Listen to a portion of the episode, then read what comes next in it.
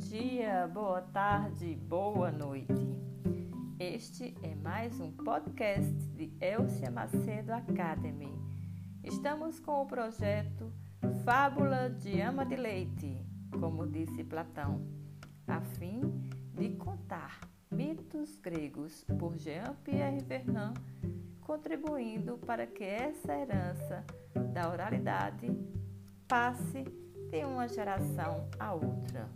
Hoje começamos a segunda temporada. Guerra dos Deuses, Reinado de Zeus.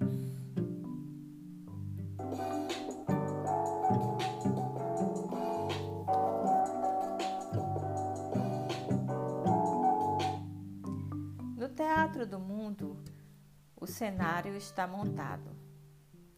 Abriu-se o espaço. O tempo passou. Gerações vão se suceder.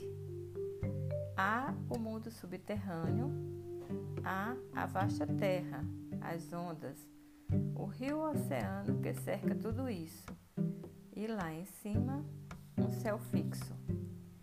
Assim como a terra é um local estável para os homens e os bichos, também no alto, o céu etéreo é morada segura para as divindades. Os titãs, filhos do céu, e que são os primeiros deuses propriamente ditos, têm, pois, o mundo à sua disposição. Vão se instalar bem no alto, sobre as montanhas da terra ali onde também se estabelecerá a morada estável das divindades menores, como as náiadas, ninfas dos bosques e ninfas das montanhas. Cada um deles se instala onde pode agir.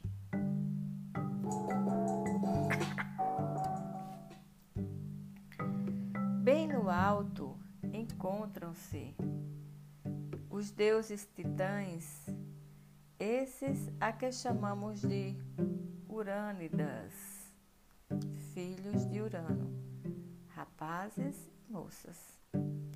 À frente deles está o caçula, o mais jovem dos deuses, que é astuto, burlão, cruel. É Crono, que não hesitou em cortar as partes sexuais de seu pai. Ao ter a ousadia desse gesto, desbloqueou o universo, criou o espaço, engendrou um mundo diferenciado, organizado. Esse gesto positivo também tem um aspecto sombrio pois ao mesmo tempo é uma falta pela é, é uma falta pela qual terá de pagar. Quando se retirou para seu lugar definitivo, Céu não deixou de lançar contra seus filhos, os primeiros deuses individualizados, uma imprecação que se realizará e ficará a cargo das eríneas, nascidas da mutilação.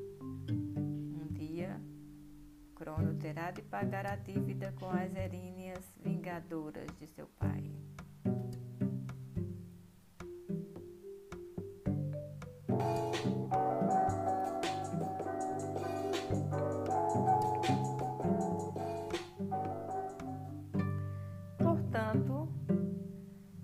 É Crono, o mais moço e também o mais audacioso filho de Gaia, aquele que emprestou seu braço à artimanha da mãe para afastar céu e separá-lo dela, que será o rei dos deuses e do mundo. Com ele, em torno dele, estão deuses titãs, inferiores, Crono os libertou. Eles são seus protegidos.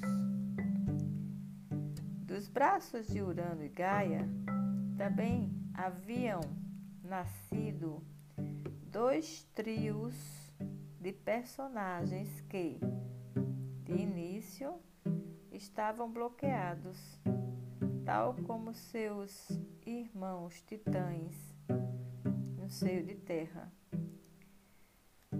São os três ciclopes e os três sem braços. O que acontece com eles? Tudo leva a crer que Crono, esse deus ciumento e malvado, sempre à espreita, os acorrentou, receoso de que alguém tivesse tramando um golpe baixo contra ele. Amarra os três ciclopes, os três sem braços, e relega-os ao mundo inferior. Por outro lado, os titãs e as titânidas vão se unir e Crono a uma delas. aparece como uma espécie de dublê de Gaia. Rea e Gaia são duas forças primordiais próximas. No entanto, algo as diferencia. Gaia tem um nome transparente para qualquer grego, pois se chama Terra e é a Terra. Rea, por sua vez, recebeu um nome pessoal, individualizado, que não encarna nenhum elemento natural. Rea representa um aspecto mais antropomorfo, mais humanizado, mais especializado do que Gaia. Mas, no fundo, Gaia e Rea são como mãe filha muito próximas, semelhantes.